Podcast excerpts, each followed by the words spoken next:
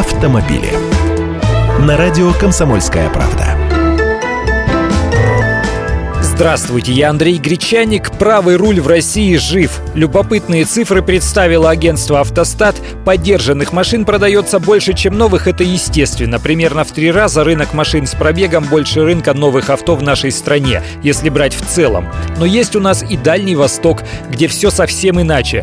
Пусть заградительные таможенные пошлины ввели еще в 2008 году, авторынок там по-прежнему преимущественно праворульный.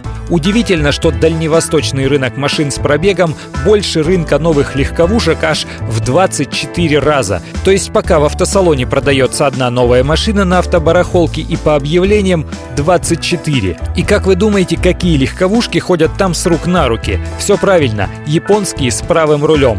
И вот самые популярные подержанные машины на Дальнем Востоке. В топ-10 автомобилей вошли 9 моделей марки Toyota. Это Corolla, марки разных генераций, Land Cruiser и Land Cruiser Prado, Corona, Vitz, Crown, Prius и Carina. И лишь одна модель другой японской марки сюда затесалась – Honda Fit. Это праворульный джаз.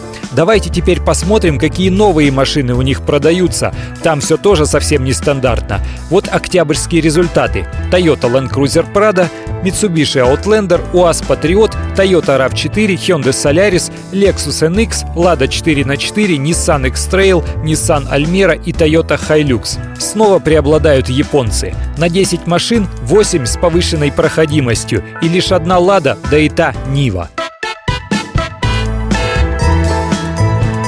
Автомобили.